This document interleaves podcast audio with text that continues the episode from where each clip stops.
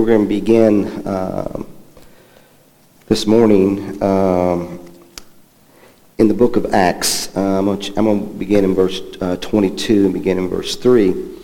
And again, we're going to look a little bit about Paul's life. I think there's so much we can learn from Paul. Yes, he was a chosen instrument of God. Yes, before he was even born, God knew um, what Paul would become. What's amazing is what he allowed Paul to be before he used Paul in the, in the, in the purpose that he gave him. The very thing that Jesus was, Paul was persecuting. Um, Paul was totally against, and God allowed him to do that. Oh, he had a zeal for God, but it was misdirected.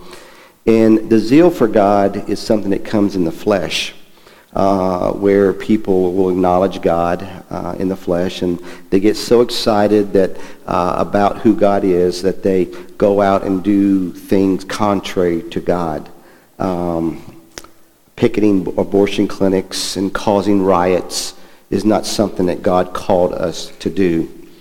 But there are these religious people that have a zeal for God that go out and, and they do this. Uh, and they condemn people for the zeal of God, uh, and they are totally misdirected. So God wrote his word and put it into plain English for us so that we might be able to read it and begin to hear with spiritual ears so that we wouldn't act foolishly as Paul acted foolishly in his fleshly zeal uh, for Almighty God. It says, he goes so to say, I am a Jew born in Tarsus of Sicily, but brought up in the city, educated by uh, under uh, Gamaliel. So Gamaliel was this, um, this Pharisee. He was well known. He was most educated in the law. And Paul uh, was taught under him. The wisdom of this man, even though he was wrong in teaching Paul about the law and what was in the law, and he didn't understand the law, um, uh, when the church was persecuted, it was this gentleman that said, hey, wait a minute, folks leave these men alone. Uh, if this is an act of man, it will fail. But if it's an act of God, then you might find yourself, um, you know, uh, an enemy of God and acting against God's wishes. So they, the mob listened to him, and therefore the riot was um, uh, subsided. So a very wise man um, in in his age and time, and as far as human wisdom can be, but in spiritual wisdom he didn't have any of that. And so what happened is you have a man who teaches in the flesh to another man who has a zeal for God through the law and the righteousness and teaches him in the flesh, and they're not able to discern anything spiritually until, of course, on the road to Damascus where Jesus um, wakes up uh, Paul and says, hey, wait a minute, what are you doing? Uh, why are you persecuting me? And, you know, well, you ne- well, I was never taught about this because he was never taught by Jesus. And so that's why the scriptures are so plain that you have to be taught by God. Those that are taught by God come to the saving knowledge of who God is. If you are not taught by God, you cannot have this relationship. It is impossible. There has to be a revelation, uh, just as Paul, uh, it was revealed to him not by man, but it was revealed to him uh, by God. When you are taught by man, you get nothing but what man thinks about God, and you know nothing about who God is. You will develop a zeal for God, and it will cause you to do foolish things. It will cause you to start doing things for God apart from God in you. And that is the danger that we face today in our world where religion has become so predominant in the lives of everyone in this world that they have start thinking they've got to do something for God, and they have forgotten that God has got to be the one that does something for us. And this is the fallacy, and this is the sadness of our world today, and all of our churches today, is that no one is standing up and saying, you must be taught by God.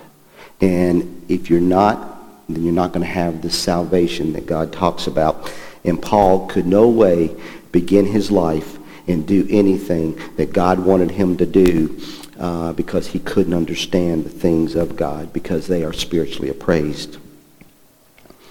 Um, so he goes on to say in verse 4, and, he, and this is where Paul had a burden And, and Paul had a guilt in his life uh, for what he had done once he became aware of the, the truth behind Jesus Christ. He says, I persecuted this way to the death, binding and putting both men and women to prison.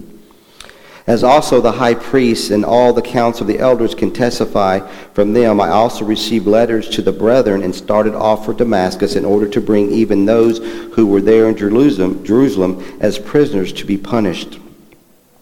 But it happened that as I was on my way approaching Damascus about noontime, a very bright light suddenly flashed from heaven all around me. And I fell to the ground and heard a voice saying to me, Saul, Saul, why are you persecuting me? And I answered, Who, who are you, Lord? Um, and he said to me, I am Jesus, the Nazarene, whom you are persecuting. And those who were with me saw the light, to be sure, but did not understand the voice of the one who was speaking to me. And why didn't they understand that voice? Because it wasn't for them. Okay? Uh, this revelation that Paul was receiving was specifically for him.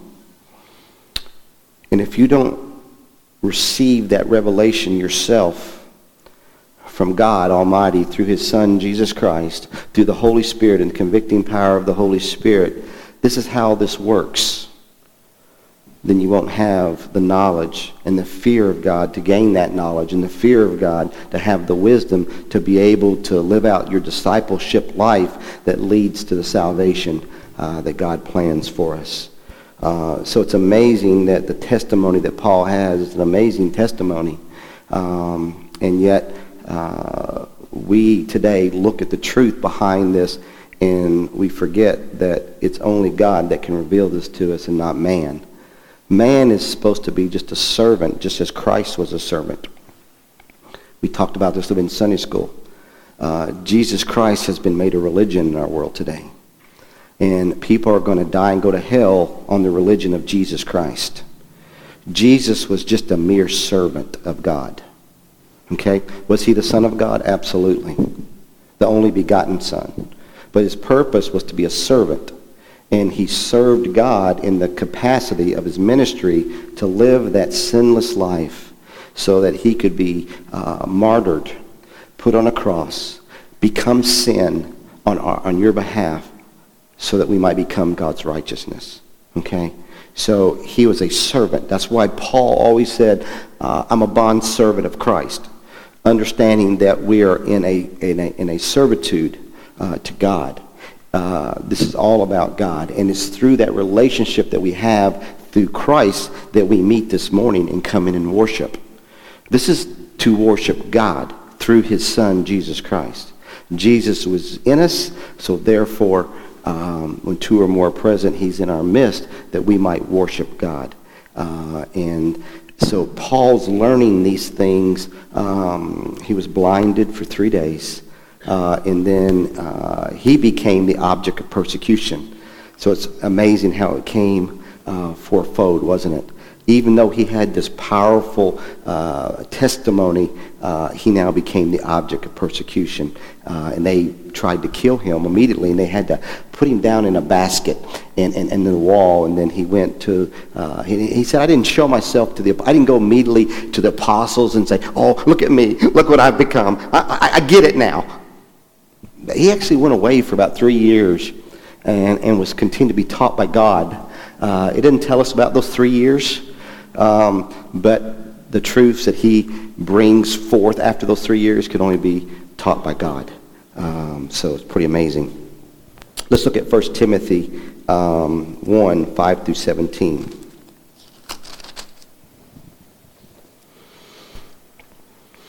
So Paul goes on to tell Timothy, but the goal of our instruction is love from a pure heart and a good conscience and a sincere faith.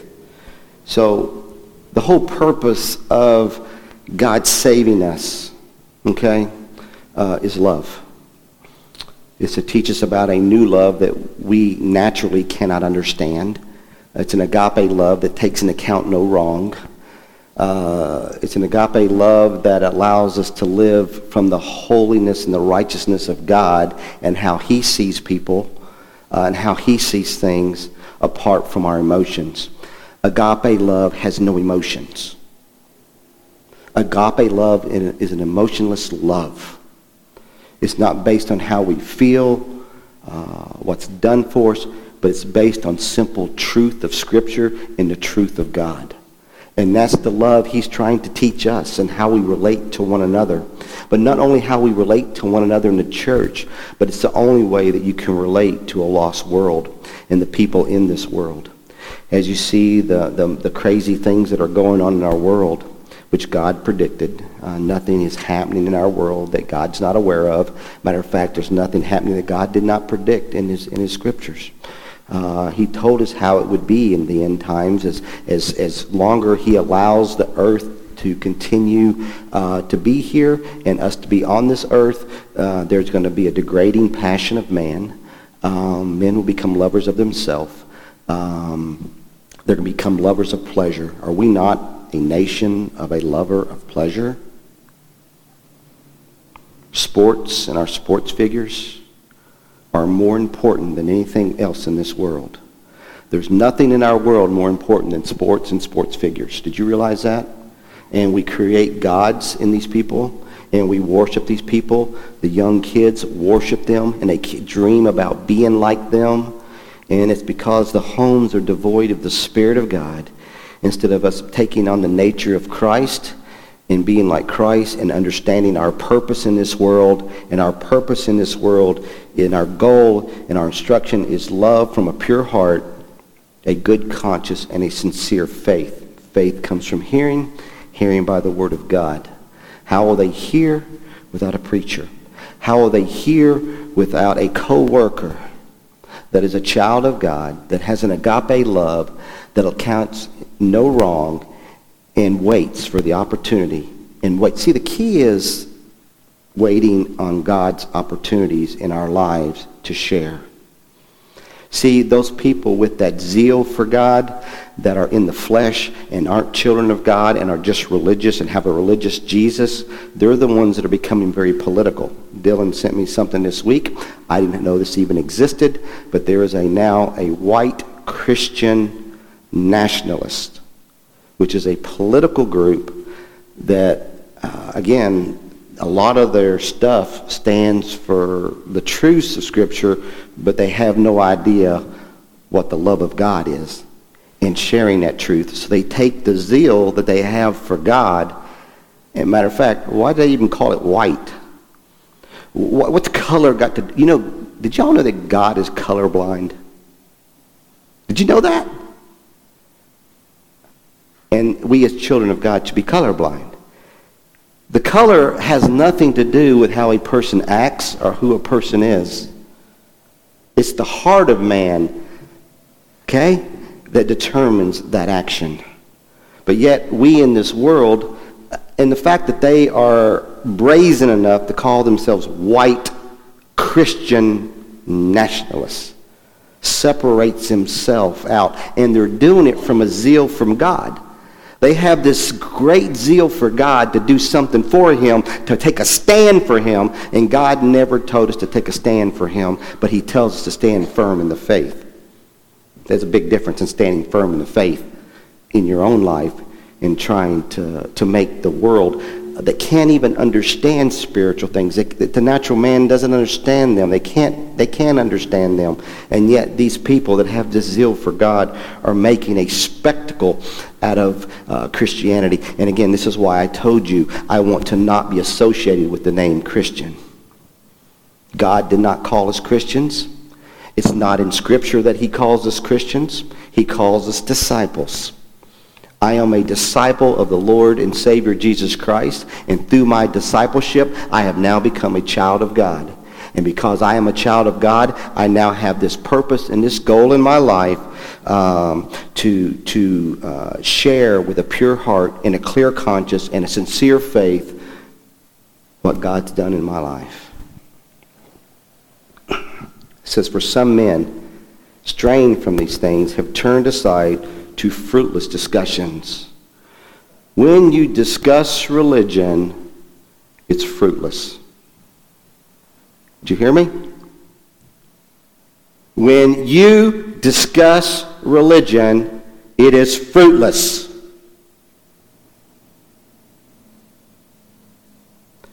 Jesus Christ has now become a religion. The discussion about Jesus is fruitless. But the truths of God are what brings forth the fruit. You see, when God's working in someone's life and they want truth, they won't argue truth. They'll come to you and ask, well, tell me about your life. Tell me about this Jesus. Tell me about the God who created all of this and therefore give you the opportunity to share. See, when you share truth with someone that doesn't ask for it, you offend them. And when you offend folks, they will not ever listen to you. We're not to be offensive. The Word of God is offensive. The Holy Spirit's responsibility is convict the world, not yours. And we're not to be offensive. But what we share might be offensive, but we do it in a loving way, understanding what we've been released from and what we've been saved from, not dwelling on that past, but looking at that newness of life and the excitement about what's to come. Not that our life will be great on this earth, but our eternity will be heavenly. He goes on to say, wanting to be teachers of the law, even though they do not understand either that they were sane or the matters about which they make confident assertions. Again, going back to Gamaliel, he was, uh, he was, he was very dogmatic about what he was teaching Paul. And Paul grabbed hold of that belief. See, when you have all these different denominations, it's just that somebody has become very dogmatic about the beliefs and these dominations, and all these people are grabbing hold of this belief of a denomination of man instead of the truth of God. You can't have the denominations of man and the truth of God. They don't, you can't have both. you either have the truth of God or you have man's uh, opinion about who God is, and therefore you have your denominations. But they make confident assertions about something they don't know nothing about. And they're leading people astray about these confidence. And then they go on and teach the next generation, and they go on and teach the next generation in error. God wrote this and left this for us so we could stop that.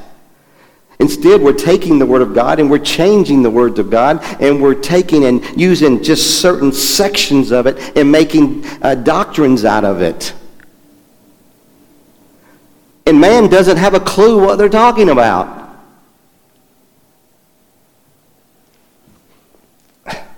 But we know that the law is good, for if one uses it lawfully.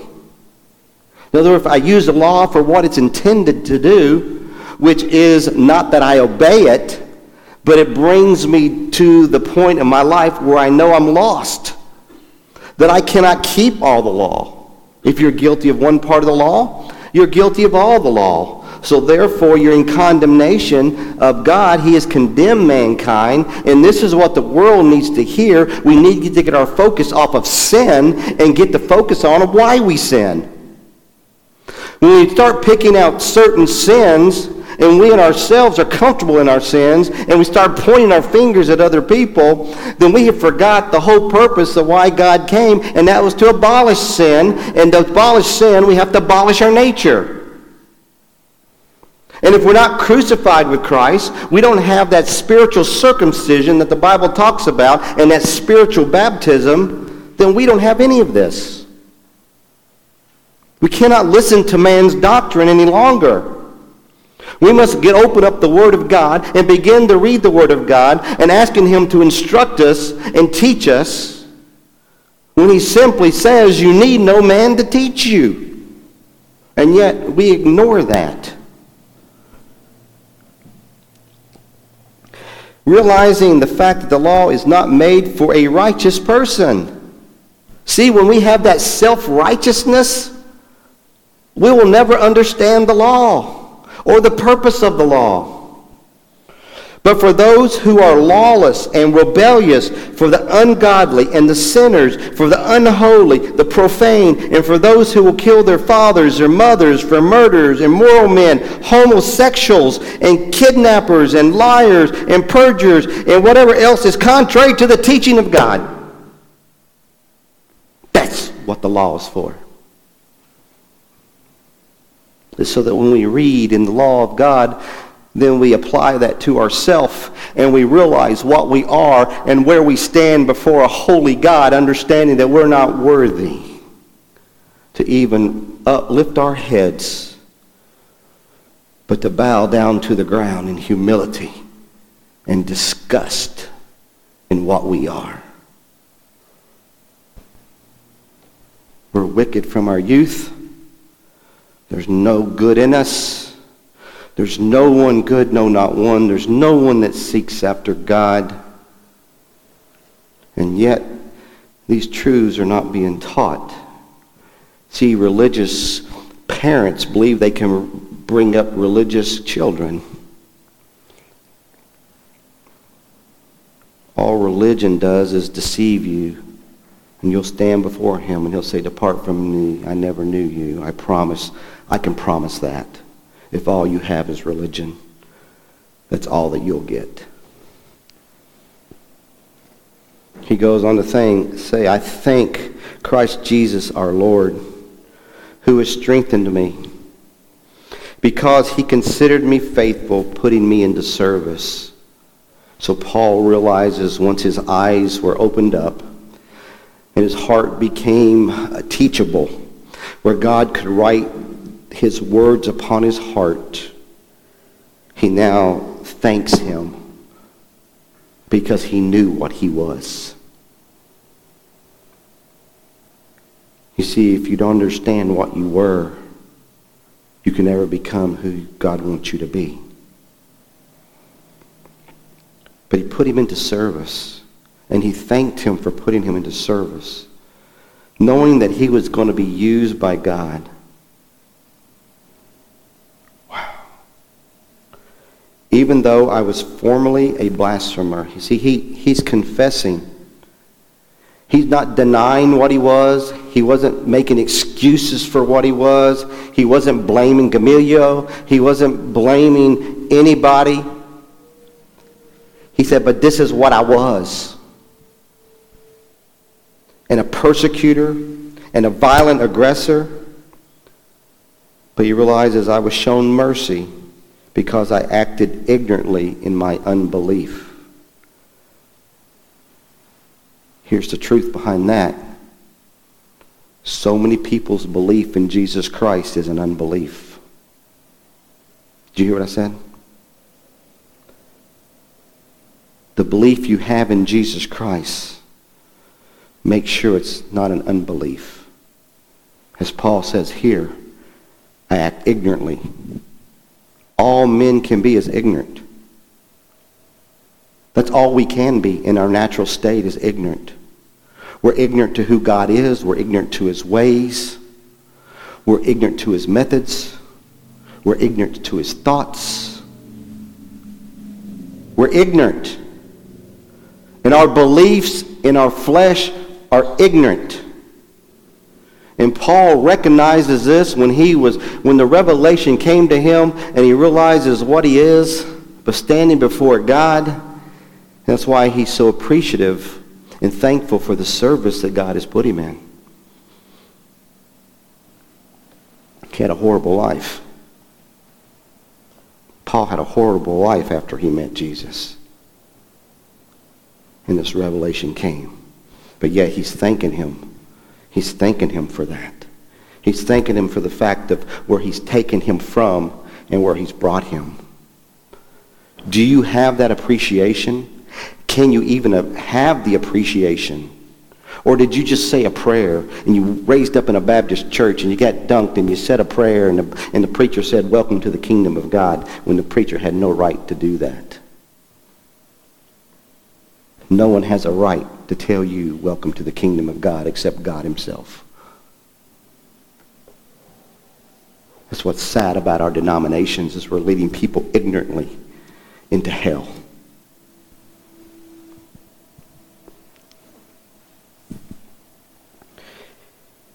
He goes on to say, And the grace of our Lord was more than abundant with the faith and the love which are found in Christ Jesus.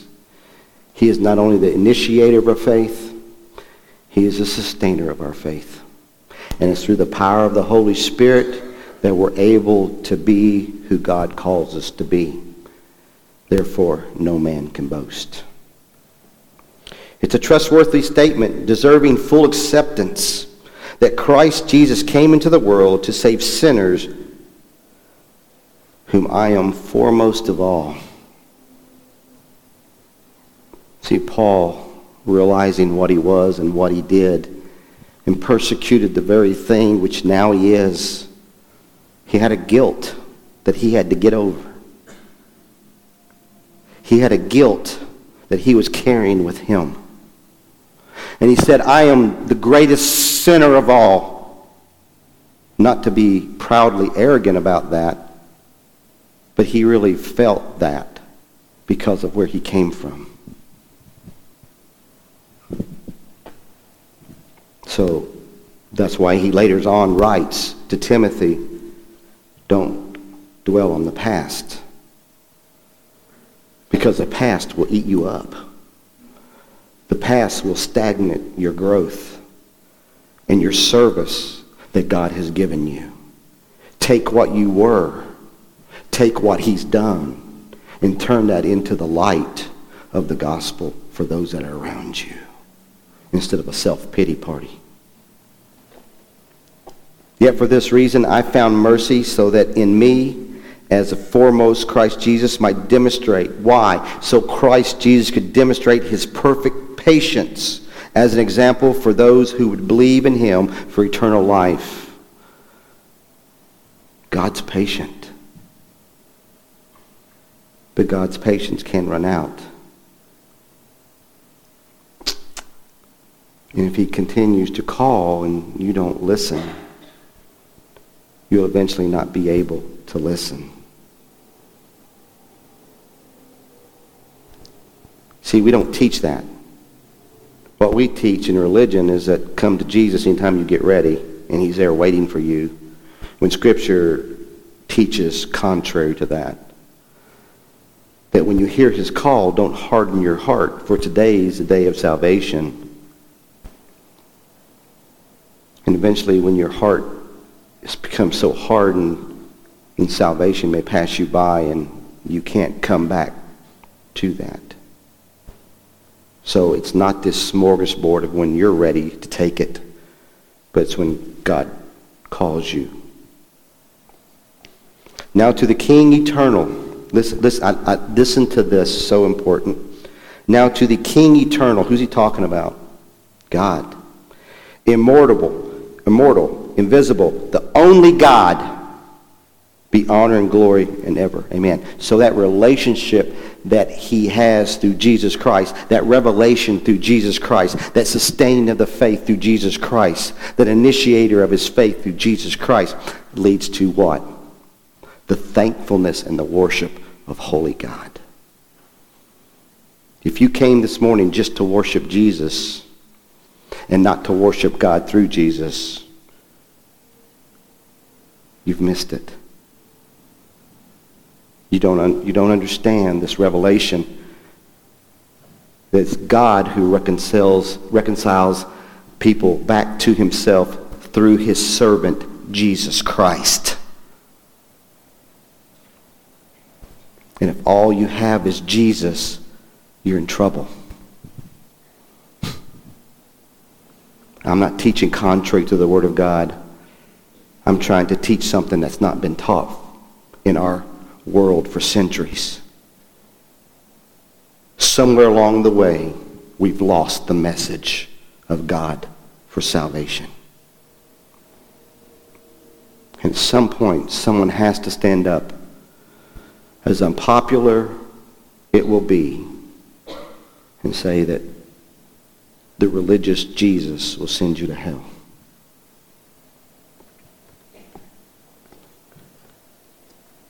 Philippians 3, 7 through 16.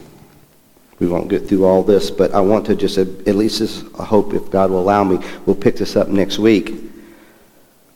But Paul says, But whatever things were gained to me, those things I have counted, counted as loss for the sake of Christ. So, you know, he begins to say that, you know, just to know Christ, there's nothing in this world that matters. And to be at that place in our life where we realize that the saving uh, grace and mercy of God in our lives through his Son, Jesus Christ, is all that matters. And let life spring forth from that. And that's what Paul was saying. It says, more than that, I count all things to be lost in view of the surpassing value of knowing Christ, my Lord, for whom I have suffered the loss of all things and count them but rubbish so that I may gain Christ. Can you imagine being at that point in your life? that you could say that? To, to be at the point of your life that say that everything that you were, he was a Pharisee, a Pharisee. He was educated well. Uh, he had wealth. He had fame. He was at the hierarchy of the Pharisees. And he lost it all. He lost everything that humanity could give him for the surpassing greatness of knowing Christ Jesus.